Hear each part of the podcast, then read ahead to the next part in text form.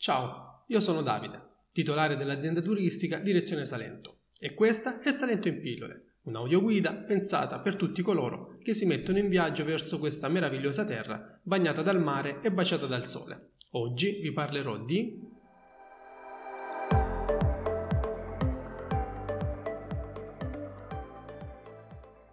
Benvenuti viaggiatori in questa nuova puntata di Salento in pillole. Oggi vi accompagno a visitare una delle più belle città del Salento, e cioè Otranto. Diverse le strade per raggiungerla, l'ideale sarebbe entrare dalla litoranea nord, con il mare alla vostra sinistra, per essere più chiaro, provenendo dalla località Laghi Alimini. Ovviamente non preoccupatevi se arrivate da un'altra strada, sarà facile capire come muoversi. Quindi, arrivando dalla litoranea nord, con il mare a sinistra, superate il rondò e prendete la terza uscita, seguendo la strada fino ad una zona a traffico limitato. Parcheggiate e prendete via punta, la strada della ZTL. In fondo c'è la cappella della Madonna dell'Alto Mare e alla vostra destra una piccola terrazzina. Potete affacciarvi per ammirare nella sua interezza la baia di Otranto e vedere da lontano il fascino del borgo medievale, arroccato intorno alla cattedrale e al castello. Della prima è visibile il lungo tetto marrone. Entrando nella chiesetta potete notare come la cultura marinara della città si intrecci con la religiosità.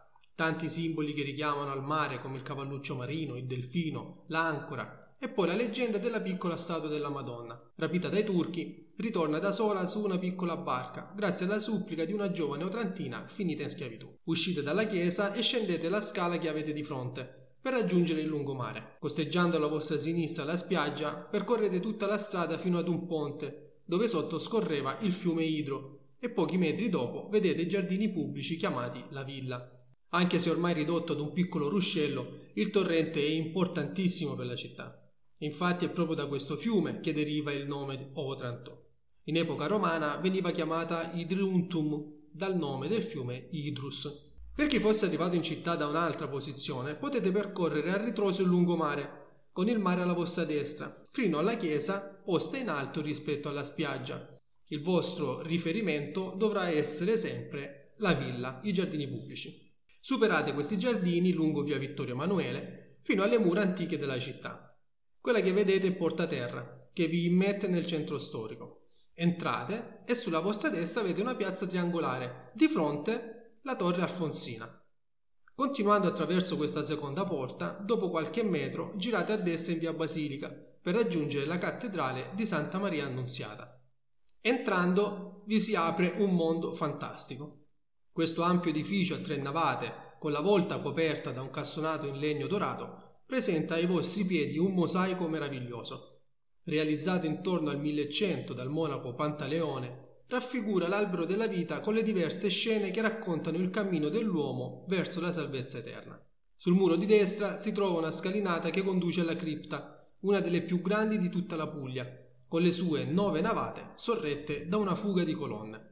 Risalendo e guardando l'altare maggiore, alla sua destra c'è la Cappella dei Martiri, dove sono conservati in sette teche i resti di 600 otrantini decapitati sul colle della Minerva il 14 agosto 1480, dopo la famosa invasione dei turchi. In quel giorno furono 813 martiri che non rinnegarono la fede cristiana e nel 2013 Papa Francesco nominò santi. Usciti dalla cattedrale, ritornate giù per via Basilica e girate a destra per Corso Garibaldi, stradina che percorre tutto il borgo piena di negozietti e artigianato locale. Dopo meno di 150 metri arrivate in Piazza del Popolo, alla vostra destra potete osservare la torre dell'orologio, mentre se guardate alla vostra sinistra vedete una piccola scalinata. Salite e prendete la stradina a destra fino alla chiesa di San Pietro. Costruita tra il VII e l'VIII secolo, costituisce uno dei primi esempi di architettura bizantina in Italia meridionale. Caratteristica principale è la costruzione a croce greca, divisa in tre navate, sostenute da otto colonne, di cui quattro incastrate nelle pareti laterali. Al centro sorge la cupola sorretta dalle quattro colonne centrali. Adesso tornate in Piazza del Popolo e girate a sinistra. Subito dopo svoltate a destra in via Costantino I. Quello che vedete davanti a voi è l'imponente castello aragonese. Il largo fossato mette in risalto le possenti mura della fortezza che una volta era circondata dal mare. Negli anni ha subito diversi assedi, fino all'attacco turco del 1480 quando il castello venne ricostruito da Alfonso d'Aragona e nel 1500 venne aggiunto verso il mare un grande bastione a forma di lancia, dando al castello un aspetto ancora più maestoso. Potete visitare le stanze interne che spesso ospitano mostre ed eventi. Una piccola curiosità. La fortezza è stata di ispirazione per il primo romanzo gotico della storia, Il castello di Otranto di Horace Walpole del 1764 e nel 1769 venne scritta un'opera buffa, Il barone di Otranto, di Voltaire.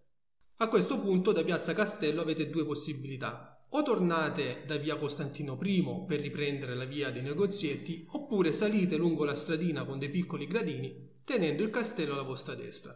In quest'ultimo caso attraverserete un ponte in legno dal quale potete vedere tutto Corso Garibaldi dall'alto. Il punto di arrivo sarà la cortina muraria del bastione dei Pelagi, da dove ammirate la bellezza del porto di Otranto e la lunga cinta difensiva a strapiombo sul mare. Continuando per la strada, tenendo sempre il mare alla vostra destra, arrivate in piazza dei Ferraris e proseguite su una piccola via in discesa.